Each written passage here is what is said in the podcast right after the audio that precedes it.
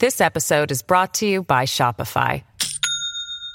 Do you have a point of sale system you can trust, or is it a real POS?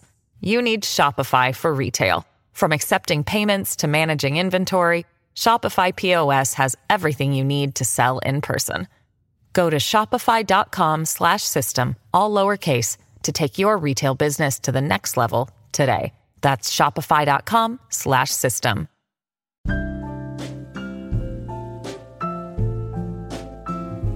Today, I am talking with Monica A. Coleman, author of Bipolar Faith Black Woman's Journey with Depression and Faith. Her book is both a spiritual autobiography and a memoir of mental illness. Writing in gripping fashion, Coleman examines the ways that the legacies of slavery, war, sharecropping, poverty, and alcoholism mask a family's history of mental illness. Those same forces accompanied her into the Black religious traditions and Christian ministry. All the while, she wrestled with her own bipolar disorder. In her powerful book, Coleman shares her lifelong dance with trauma, depression, and the threat of death. She offers a rare account of how the modulated highs of bipolar 2 can lead to professional success while hiding a depression that even her doctors rarely believed. Only as she was able to face her illness was she able to live faithfully with bipolar disorder. Monica A. Coleman teaches theology and African American religions at Claremont School of Theology. She also coordinates their Center for Process Studies. Her writings cover womanist theology, sexual abuse, and the African American experience. She is an ordained elder in the African Methodist Episcopal Church, as well as a sought, after speaker and preacher. For more information, visit her site at monicaacoleman.com. Thank you for being here today. I'm really happy to have you. It's good to be here. Thank you for thinking of me and welcoming me in Bipolar Faith. Maybe you could get us started by just telling us a little bit about yourself and how you came to write this book. Um, my name is Monica A. Coleman, and by day, I'm a professor and a religious leader.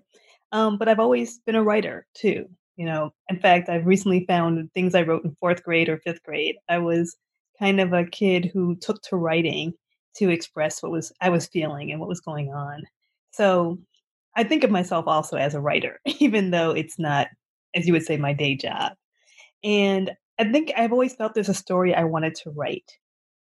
So I recall many years ago, I would say maybe early 2000s, I went to a career panel where we were supposed to talk, learn about um, kind of coming into our careers and learning to manage our time and balance work and life. And the person leading the panel asked a very common question, which is um, if you died tomorrow, what would be the one thing left undone, something you wish you had done? And many people said, Oh, I wish I'd spend more time with my family, or Oh, I wish I had, you know, reconciled places where there were rifts in my life. And I was like, no, I spend enough time with my family and I don't think I have any big holes there, but I would be upset that I hadn't written this book. And I so I felt like there was a story I hadn't told yet that really I wanted to tell and it needed to be told, even if it was just for me. And so I've started very slowly to work on this book. And as often happens, a book kind of runs away from you, or you think you know what you're going to write about and you have an outline and it takes you a different direction.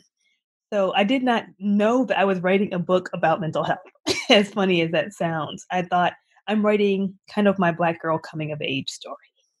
And as I was writing it, I realized this was a story that needed to be told, or the story that I needed to share of what it was like to lose faith and find it again, what it was like to wrestle with this mental health challenge of I wanted to share a little bit of what it felt like and how I reflected on what it felt like um, to live with bipolar 2 And it was also because I couldn't find my story anywhere.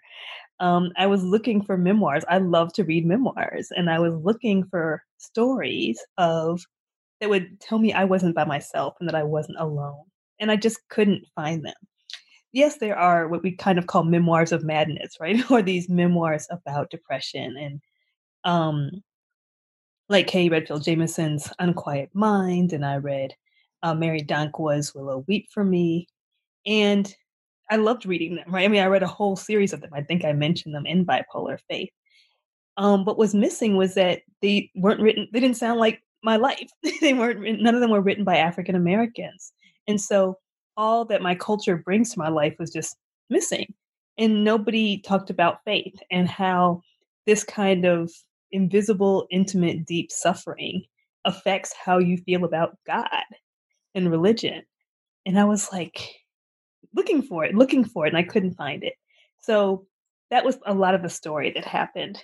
I think the biggest surprise was I did not expect for the story of sexual violence to take as big a part as it did. Um, that really shocked me, and I wasn't really comfortable with it. That's not how I wanted it to go. Um, but it turned out it was in that crucible of suffering where I began um, to gather some of the skills that would let me emerge and live with other experiences of suffering and other depressions. Um, and so I was like, oh, here we go telling the story. um, so that's really kind of how it came to be. And I just kind of kept writing it and rearranging pieces and um, finally worked with an editor, of course, at certain points just to make it cohere. I'm more of an essayist, so writing one long narrative um, was hard and clunky at times, and it. I don't think I thought it would it was decent until right before it went to press. I kept thinking like, "Oh, this is missing," or "Oh, I'm not sure if this works," or "Oh, does it really explain what I'm thinking of?" Um, and then I was like, "Oh, I think this might not be so bad," which is good because it was really going to press. And I would say the last part was I wanted to push back against this very medical model narrative that exists um, in terms of those commercials that come on where you know everything is kind of dark and dreary and sad music and then usually a woman takes a pill and then they're running through daisies right in the next scene um, and this idea that we all, that mental health challenges are caused by a chemical imbalance, and you take this pill and you're better. And I'm like, it's not that I'm anti-medicine, but it's so not that simple. and I wanted to really complexify the story and talk about the ways in which poverty and war and trauma and addiction and abuse are all a part of what leads to what we might now call depressive conditions or mental health challenges and brain chemistry maybe but all those things are part of us our experiences and our our cells right? Um and so i wanted to say like this is really more complicated than those kind of commercials lead you to believe and we should remember that and we should think about that um, because that means we have to be more complex in our treatment and more complex in our solutions. Um, and for me, that was very much an African American story and very much an American story um, that comes from at least my experiences and that feel very Southern in many ways and very Midwestern in mm-hmm. many ways. And I wanted to share that. Yeah. You're just making some good points. And you actually talk in the book about when you are starting to seek some support and help how you had to fill out these checklists of like symptoms. And as i'm listening to you i'm thinking yes they'll say like are you having difficulty sleeping? Have you had a loss of appetite? And you, you you're kind of funny at that point because you get so sick of of these checklists that you you do a very creative thing and just write your own little summary of how what you've been experiencing and how you want to be treated but when you when you talk about the the medical approach you're you're helping me realize like they don't ask like so have you had trauma? They don't ask like have you ever been assaulted? They don't ask like you know what's your personal family's history with being oppressed or discriminated?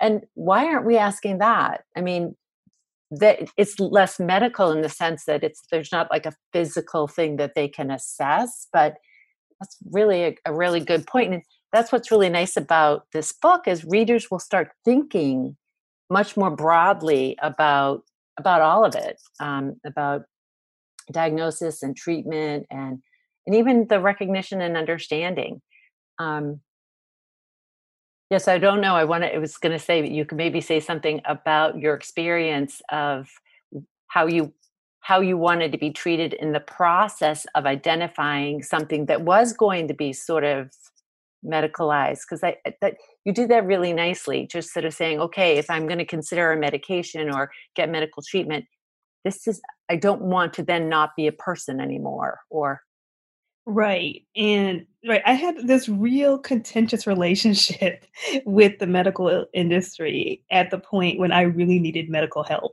And some of that just came from a a misdiagnosis. Like I had bronchitis and they thought I had the flu. I mean, like something super small, but being given the wrong medication threw my body into this really deep sickness.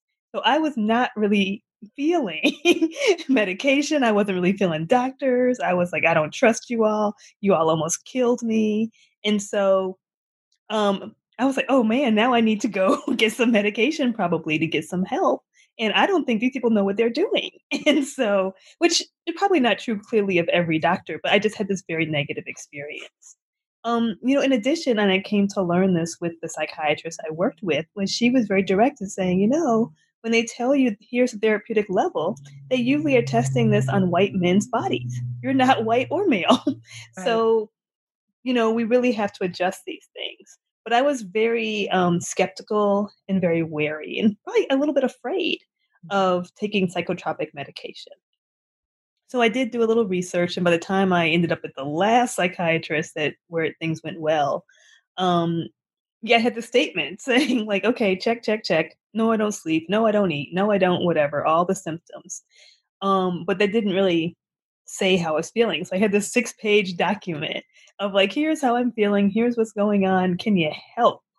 Um, and I just felt very desperate. I was like, please, you've got to help me. Like, I'm not sleeping. I'm not eating. I looked terrible. I couldn't keep my job. Um, and, but I wanted to be better. Right. So I did want help.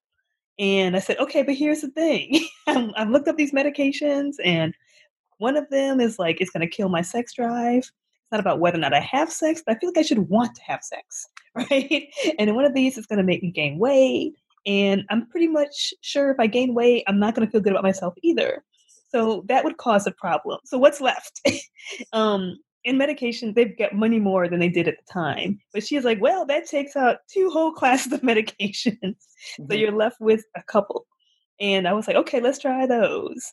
Um, and it turned out that the first thing I tried at this tiny, tiny micro dose, she's like, split it in half and then split it in half again. Um, I slept and I was like, oh, this is great. It's like magic. It's wonderful. You've healed me.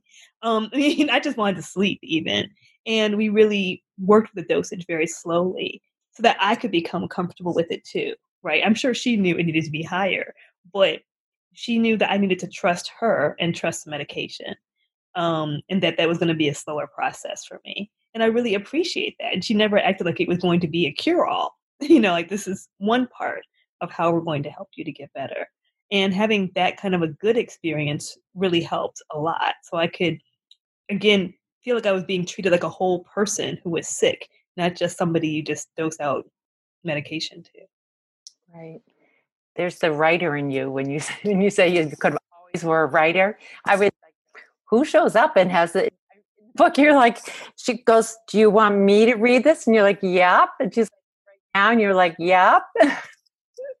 that's a really that's a there's, there's a lot of really in the midst of this serious book there's a lot of little sweet vignettes in that sort of sense where your you know your personality really kind of comes through. It's kind of cute. Um, what about so that's sort of your experience and your um, sort of being wary of the medical profession. I don't know if you'd like to say something about your efforts also to reach out to um, people uh, to different uh, reverends or ministers or whatever and that experience because that that that was you know tough too Yeah, you know, I think in hindsight, I can say finding a mentor, finding a pastor, finding a doctor is kind of like going on a bunch of bad first dates, right? And you got to just kiss a lot of frogs to get to the prince. Mm. Um, but you don't really have all that time, right, to go on bad first dates. Um, and especially when you don't think that's what's going to happen. But like I said, in hindsight, I kind of think that because I did have that experience um, looking for ministers who would be understanding about sexual violence. And I was really blessed to have gotten access to good counseling um, through the work of rape crisis centers. Um, so I was like, okay, I'm in counseling, I'm in group, I can, I have a name for what I'm experiencing, which didn't mean I wasn't experiencing, but I could name it, um, which made a big difference. And I knew other people who were also experiencing the trauma that comes from being raped or being sexually violated in some way. But I was trying to figure out where to go to church while I was still in the, the midst, in the depths of this traumatic response. And I would talk to different ministers and got these horrible responses. Um, some just kind of looked over my head and watched the game.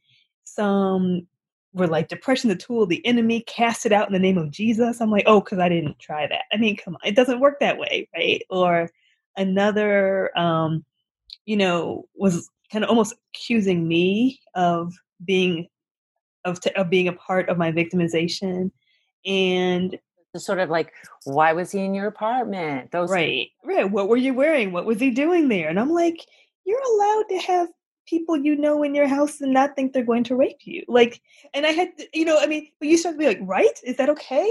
Like it's it's, it's gaslighting. It makes you feel like you're crazy in a way. Um and this is what rape culture is in many ways. This is um it's not like church culture is exempt from this wider society that either blames victims for it or just is kind of pervasive with misogyny and patriarchy. Um and some of these things have gotten better, and some of them I came to realize were because the people I was talking to were themselves victims and they had not really processed or dealt with their own experiences um, in ways that were healthy. So there was no way they could help me if they were still really managing their own. Um, so even though I understood that, I didn't want to go there. I didn't want to go to that church or or work under those ministers. Um, and so that those are that was a really tough process and i often say if i had not been required by my educational institution to find a church to intern in i probably would have left i probably would have left faith altogether um, but i didn't really have anything else to do i didn't have another plan b and i had a fellowship to go to college to go to school so i was like well we have to do this and we're going to do this and this is what i have to do so i kept looking and that requirement i think in many ways is what kept me in the journey um, until I really did find a great minister who understood, you know, how to just be present and not ask a lot of those of us who are survivors. Hmm.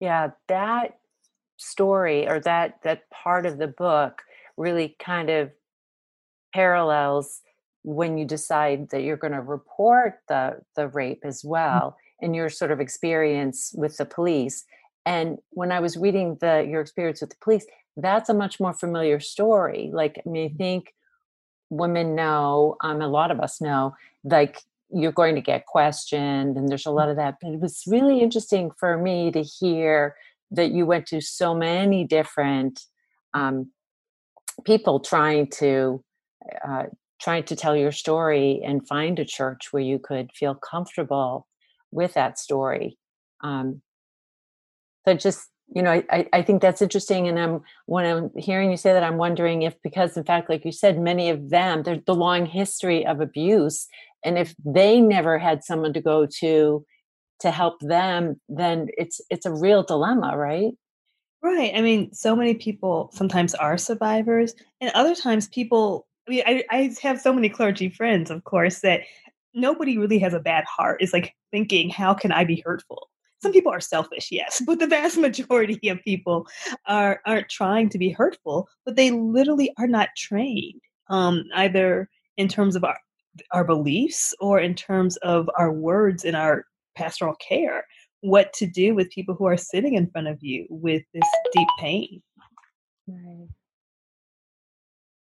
This episode is brought to you by Shopify. Do you have a point of sale system you can trust, or is it a real POS? You need Shopify for retail. From accepting payments to managing inventory, Shopify POS has everything you need to sell in person. Go to shopify.com/system all lowercase to take your retail business to the next level today. That's shopify.com/system.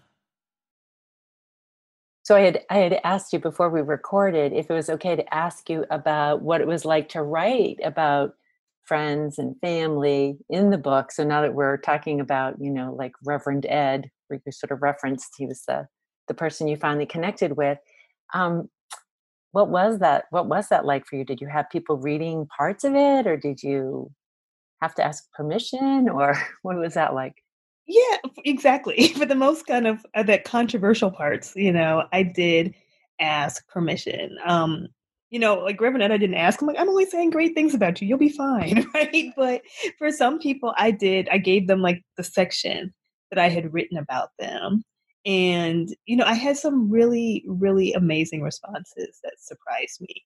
Um, a couple, you know, we talked together about how what I was going to change their name to. um, like, what name do you want me to use? Yeah. Um, but most I used their real names, and they were okay with that. And I remember one person saying, "You know, I remember this really clearly, and it was a really hard time of my life. But this part that you're writing about was a good part, and I'm really I didn't even know that this is what this meant to you, uh, or I didn't know you were thinking this, or." wow, that is what it was like. And nobody's ever talked about it. Right. So if you remember the story with, um, I talk about the high school boyfriend I had who had cut his wrist and attempted suicide. And when I shared that with him, who was not easy to find, um, he said, No one in my family has ever talked about this since. But that was, I remember this, and this is exactly what it was like. And I was so hurt for him that no one's ever talked with him about it again um, after it happened, right? That's terrible in some ways. But I was also like, oh, I got it right. This was how I remember it. This is how you remember it. Um, and he was really moved by that. So there were really nice places like that. And when I asked people, I think I only had one person who wanted me to change the details in such a significant way um, that they couldn't be identified. And of course, the person who violated me, I changed the name, but that was it because I didn't think I owed that person anything more than that. Mm. Um, but I think with my family, on the other hand, no, I did not ask for permission because I'm like, yeah, your family. You can't shake me if you're mad. um, and it's part of my family's story. And so the vast majority of my family was like, who knows the story was like, yes, that this is what happened, right? But we didn't know how you felt about it um, other parts of my family, like who weren't on my mother's mother's side, were learning the story and we're like, oh, okay. Um, so the vast majority of my family liked it. They came to book signings, they bought the book, they, you know, posted on social media about it. Um, but there were some who did not like what I wrote. And, you know, we had some words about it. And what I can at least say is that I, when I was writing it, I did what I learned, I guess, I the most in writing is that in my head, they're good guys and bad guys, right? Like, and I'm of course one of the good guys. but in writing it, I realized there are no heroes and there are no villains. Like everybody's trying to do the best they can with what they have. In some generations, just didn't have a whole lot to work. And I tried to tell it that way. Like, here are great things about this person, and here were some not so great things about this person. Or here are some great things about this generation, and here are some places they really lacked or really didn't come through. And so I didn't feel bad about how I represented anybody or anything. Um, but some parts weren't nice. And so there are parts of my family who were not happy about that. No one said we think you're lying. They just said it wasn't nice. And I'm like, well, you're right. It wasn't nice. And so um, it's that wonderful Anne Lamott quote, right? If you wanted me to write nicer things, you should have been better to me or something. I'm paraphrasing it. She says it much better. But I was like, yeah, that. And so um, but the vast majority of my family felt okay, you know, or supportive of what I was writing about. Because you also write in the book about wanting to be understood. And times when um, you you talk about your relationship with your mom and times when your mom was really there for you and supportive and you know I mean and then then when you actually did report it her having a harder time with that which is common too but you know no one person can be all understanding all the time too. I mean that's same same idea Right. And, you know, we had worked through all these things by the time I had written the book. Yeah. So when she read it, she liked, she was fine, you know. good I, th- and I think I worried most about her response. I think I probably did because, you know, as a parent, I get how hard it is to know your child is in pain Mhm. and not be able to fix it. Like, I can't even imagine. And so I didn't want her to be sad that I was sad and she couldn't fix it. Um, but by the time we wrote the book and by the time she read it, it was like we were okay. Everything was okay. But that's the part, like I didn't want her to be sad about me being sad. Mhm. there's also your relationship with your dad which you go into Mhm. in the book too and and that's why the book's very rich in that it deals with this rape that you had but it also deals with you know growing up in a household where you know there is domestic violence and i mean there's there's all kinds of challenges that you really do address um, so i just i wonder what what Mhm. was it like dealing with your dad in terms of telling this story Well, my dad had passed away by before the oh. book came out. So I'm sure that helped a little bit. yes. I think I would have told it anyway. um, because like I said, it had to be told. And these were things that I had talked to him about before.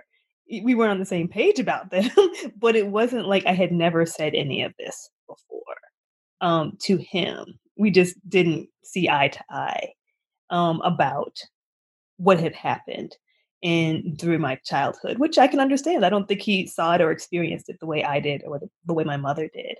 But for me, it was really empowering and important to give another face to domestic violence, right? There is, I don't know if it's because of lifetime movies or what we see on TV, but there is this idea that domestic violence goes hand in hand with a kind of poverty.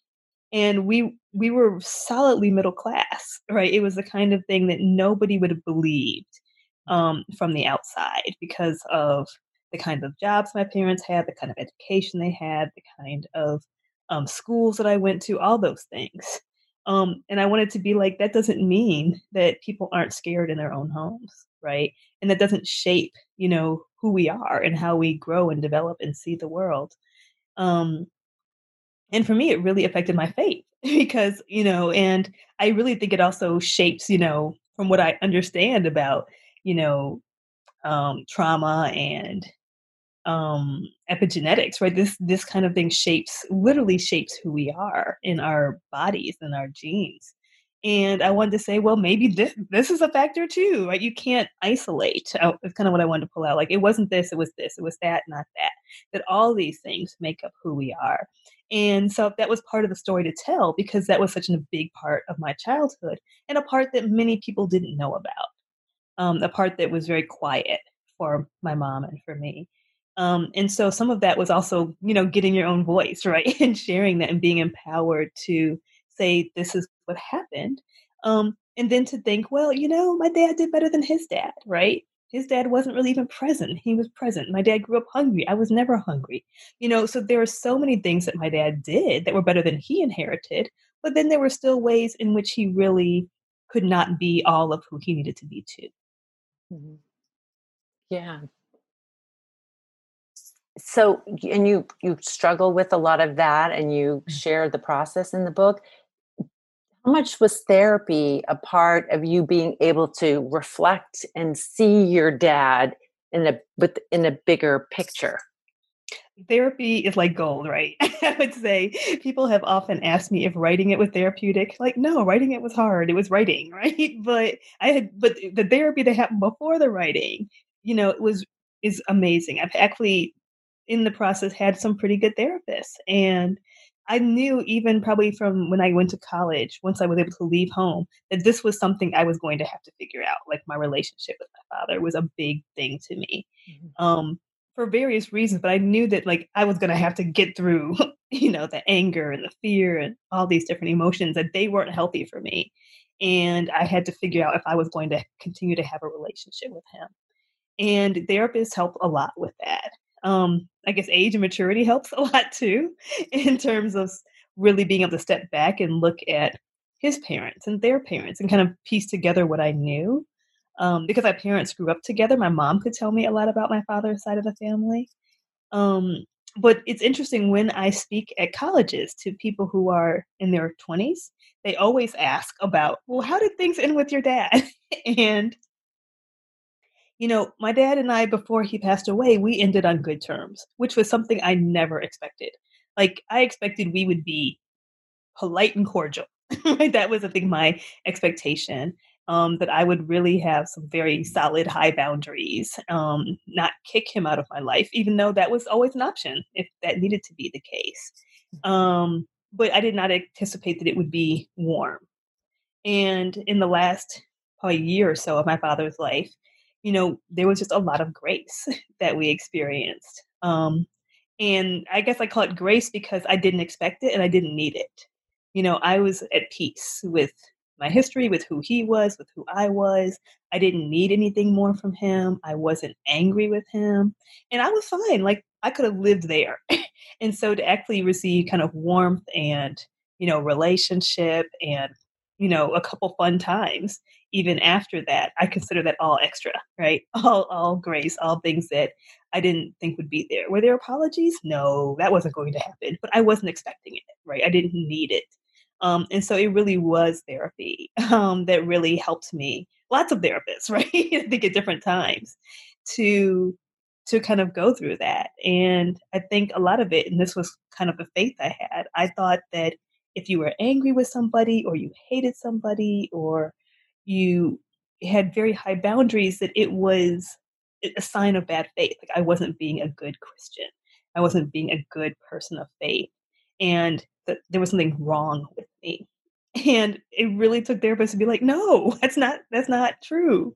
Um, and me working through my own faith to say, what? Wait, wait a minute. This is not the kind of faith I want to have. Now that I really think about it, and God knows that you're human, right? You know, and that you're one going to mess up, but being angry about being hurt is not a sin. That's a human response, a natural response, a response you should have. And so, you know, that's why I became so committed career wise to really offering a different way of thinking about faith to people so that they wouldn't have that same narrative in their minds that I did. Right.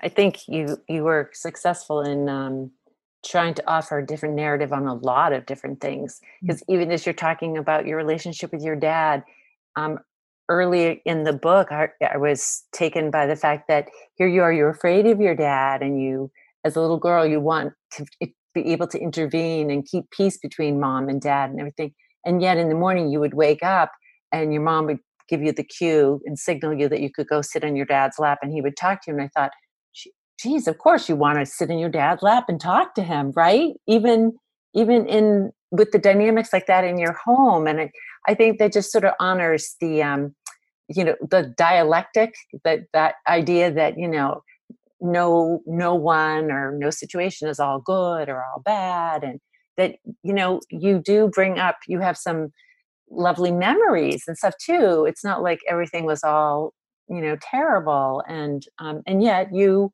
you did struggle it also sort of speaks to another challenge in the book which is or the challenge for you which was people having a hard time thinking you really were depressed because you also accomplished so much and you did have a, a and later I think you attributed to um, sort of a hypomania or whatever, but, but that you were very high functioning. And so it was confusing for some people. Yes, and I can't even say that's gone away. I think that's just a challenge I have. Um, and it's true with friends, with family, with doctors, except my mom, because you know, my mom would look at me and be like, "You're not okay. like, what's going on?" um, she would just look at me and be like, "Okay, come on, right?" But everybody else, um, and especially with doctors would be like but you you can do this and you can do that um, and i'm like well let's not wait until i can't to get me some help um, but i did you know i had I was able to do stuff, right? I was I call myself kind of a high functioning depressive. Like being able to do things doesn't mean I'm not sad. Doesn't mean I'm okay. And so I had to learn to tell people I'm not okay. Um, but I think I also really harshly judged myself, thinking, you know, I was wearing a mask and I didn't tell people that I wasn't okay. And as I went back and told the story, I was like, yes, I did. I did tell people and they didn't believe me, damn it. And so um, that was healing for me in the sense of thinking, oh, I, I didn't say anything. And I'm like, yes, I did say something. I did tell people. Um, and just people sometimes dismissed it for all types of reasons, sometimes because we have an image in our heads of what depression looks like or what abuse looks like or what, you know, or we think you should be okay. Look at by all the markers. And I think it's because in many medical industries, you're taught to think about symptoms. So if you don't have these symptoms, right, that are lined up, then you're okay. That's like, no, no, no. If I can share my interior life and tell you I'm not, then I'm and I'm asking for help, then let's try and get me some help. Um, so it's pushed me in good ways to be able to articulate verbally how I feel. And because I also think that some of the high functioning, is quote unquote high functioning, comes from the hypomania and the way I experience hypomania. And some of it's come from the fact that I didn't see that there were a whole bunch of other choices. Um, there are times when you really can't get out of bed, but you know, when you have a kid, you don't have all these choices about are you going to get out of bed or you're not going to get out of bed like I don't know if there's anything worse for depression than like this, you know, having a baby, right? you know, they interrupt your sleep, you know, inter- all the things you put in place to be well. Babies are like, we care nothing for that. Mm-hmm. You don't need to sleep, you don't need to eat regularly, you don't need to work out. You just need to hold me for like two years, right? and so, um, you know, there's a level of which it's like, well, this is what has to be done uh, no matter how I feel about it. And I think that's probably how my ancestors experienced well. No one's asking you how you feel. You just have to share crop. You have to plant some crops. You have to take care of these nine children. You have to, you have to until you absolutely can't. And I'd like to not get to the absolutely can't place. Right. Right. And again, it makes me think of you know maybe other clergy or people you turn to Mm-hmm. who after the fact you realize maybe they went through something like this and the only option they had was to you know rise above it or you know suffer through it or whatever because there weren't other options.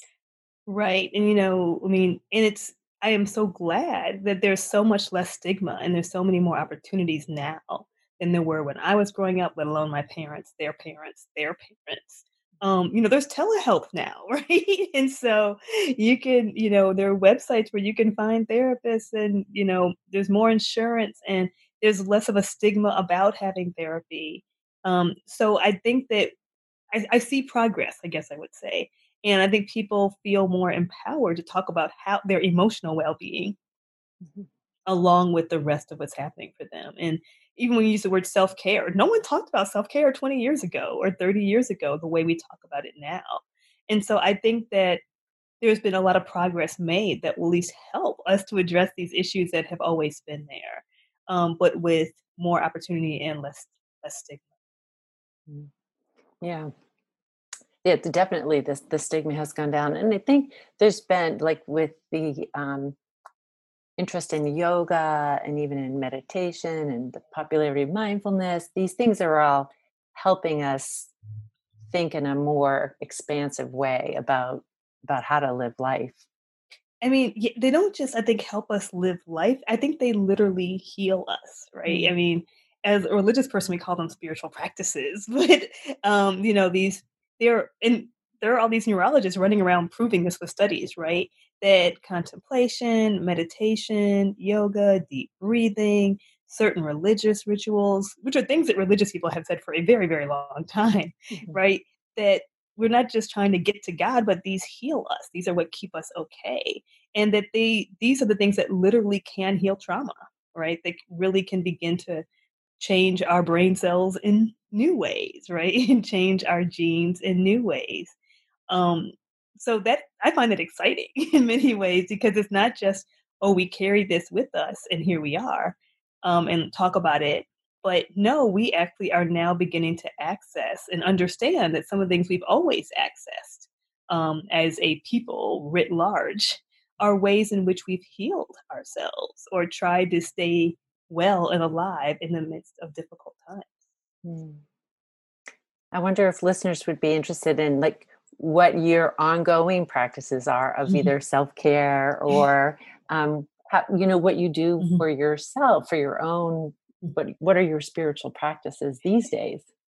Um, i have a couple. I mean uh, i think probably since i had a child like when i just get 15 minutes to have a cup of tea after everyone goes to bed like that is probably my best one is the house is quiet. Everyone's asleep. No one needs anything. Me and my cup of tea is like my spiritual practice. Um, so that's one super easy one that feels great. Those are the best because people will often say, "What do you, you know, I need self care because I'm so busy all the time," and then you say, "Find more time." I love that. That's a nice one. Right. I mean, I'd love to say, well, I have, you know, spa days every weekend, or no, I don't. Right. Um, I think another one is endorphins are really helpful for me, both kind of medically and energetically um, which I always forget, by the way. but when I remember it, um, cycling is something that's become that's really a big thing for me, and it's always exciting to me because I didn't learn to ride a bike when I grew up. So I learned in my 20s. So the fact that I don't fall off the bike is a great sense of accomplishment to me. so it doesn't take a whole lot for me to feel good about myself.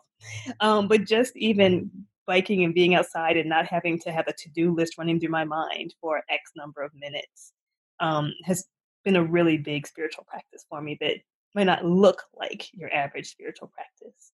Um, and then I do things that might be more traditionally a spiritual practice. Like before I go to bed, I list three things I'm grateful for that day. And sometimes it's hard to find three, let's not lie. Mm-hmm. But I'm like, well, okay, here we go. Here are three things. Um, and you know, and I pray, of course, but every day, same time, God no. Um, every couple days at some point. That's it's probably more like that. Yes. Yeah. Yeah. Oh, that's so interesting. Did you? Yeah. So I like that. That's a that's a, that's so cute. So cycling, the cup mm-hmm. of tea, mm-hmm. and prayer. Mm-hmm. What is your role um, in your church or your parish or your ministry these days? Uh, well, I've never been called a pastor. That's a person who's in charge and leads everybody every week. Okay. Um, I realized early in my internship that that was not something I wanted to do or would be very good at. Um, although I'm very happy to support the people who do that. Okay. So, um, in some ways, whenever people ask me to preach or to teach, I, I will. Um, whether it's a Bible study or sometimes I've over the years I've done women's days, I've done um, issues I've preached and taught around mental health, around uh, suicide awareness, around sexual and domestic violence. Um, so I did that. In fact, my book tour was in churches, actually. So when I went on tour, I said, well, that's where people are. So let's go to churches. And we brought the bookstores to the church, actually. That makes a lot of sense. And yeah. so I would preach and then talk about the book or do something around that. Um, so I would say that's probably my role uh, in terms of what I do as, as, a religious leader at this point. Um, and I think I found more than I anticipated teaching to be a lot of ministry, you know, and the students I work with um, share with me what they're going on or mentoring them or helping them learn different things. That's a very big part of what I would consider my ministry now. That's that's interesting because um, as a psychologist who provides therapy to people, I also find that that providing therapy and helping people heal involves a lot of teaching. so to the flip side of what you're saying, you know, teaching involves a lot of ministry, but I think sometimes when you're working with collaborating with someone on a on a healing or a growing process, there's teaching involved too. Yeah, yeah, and um, I just want to go go back to say again that how I think it's really helpful to have another story for people too because again when i think the people sharing these stories help help break down the stigma and they make the, the information out there so people can find it and educate themselves too I think it's really, really important. Um, yeah. So thank you so much for taking time with us today. I'm I'm wondering if before we finish up though, if you if there's anything in particular that you're working on now that you want to share or whether you've ever thought about writing another book or well i am thinking about writing another book so um, i mean a couple books i have an academic book i should be working on um, and i have um, you know i've been thinking about writing more about uh, the generations of my mother to me to my daughter nice. Um, and you know some of a lot of things i've learned from my mom that i pass on and she even she learned she talked about with my grandmother I've been thinking about writing that kind of a book, but I'm still thinking about that. Oh, and your, your grandmother is so palpable in the book. You know, this, so that would be interesting. I, you know, and it's like it's nice, and I get to see that. I got to see that between my daughter and my mom as well. And so, you know, grandma this, grandma that. And I'm like, oh, this is great, you know. um, so I've, I've, been thinking about writing a bit about that. But what I'm working on right now is um, as I talk about in the book, I really struggle to find another faith, like another way of believing that could hold the complexity of living with great pain, of experiencing suffering, and still wanting to be faithful. And I ended up finding that in many ways through um, the research and getting a PhD and um, in a theology that's called process theology, which really affirms um, change and loss and the strength we find in relationships with other beings and with the world. And so I've been teaching that for 15 plus years to primarily graduate students. But I think it's really cool. And so right now I am beginning to teach that to whoever wants to learn it uh, without having to wade through all the philosophy I had to wade through. Um, so I'm beginning to do some free webinars on that and offer some classes online. So for people who are interested, you can find information at processtheology101.com. Oh, okay. I'm going to write that down. Uh, because we, we also in the on the blog, the New Books Network blog, we'll put mm-hmm. your personal website too, which has mm-hmm. some information. But want to say that one more time? Process it's processtheology101.com. And so that's exciting that I, for me to be able to say, well, maybe other people who've had similar experience want to know more about what is it that I discovered or what did I find or what faith did I get to replace? Right. You know, the all things happen for some reason faith that mm. didn't work for me. Right. Right, right. No, that makes sense. Well, that's great. Thank you for sharing that that um, information with us. Good. So, thank you so much for for talking with us and telling us, uh, you know, some some of the backstories behind the book. Um, people can can go to your other website, which is just it's I think it's monicaacoleman.com. Um, and um, we'll look forward to seeing what else you come up with next. And thank you. And thank you for having me and for sharing bipolar faith with your listeners.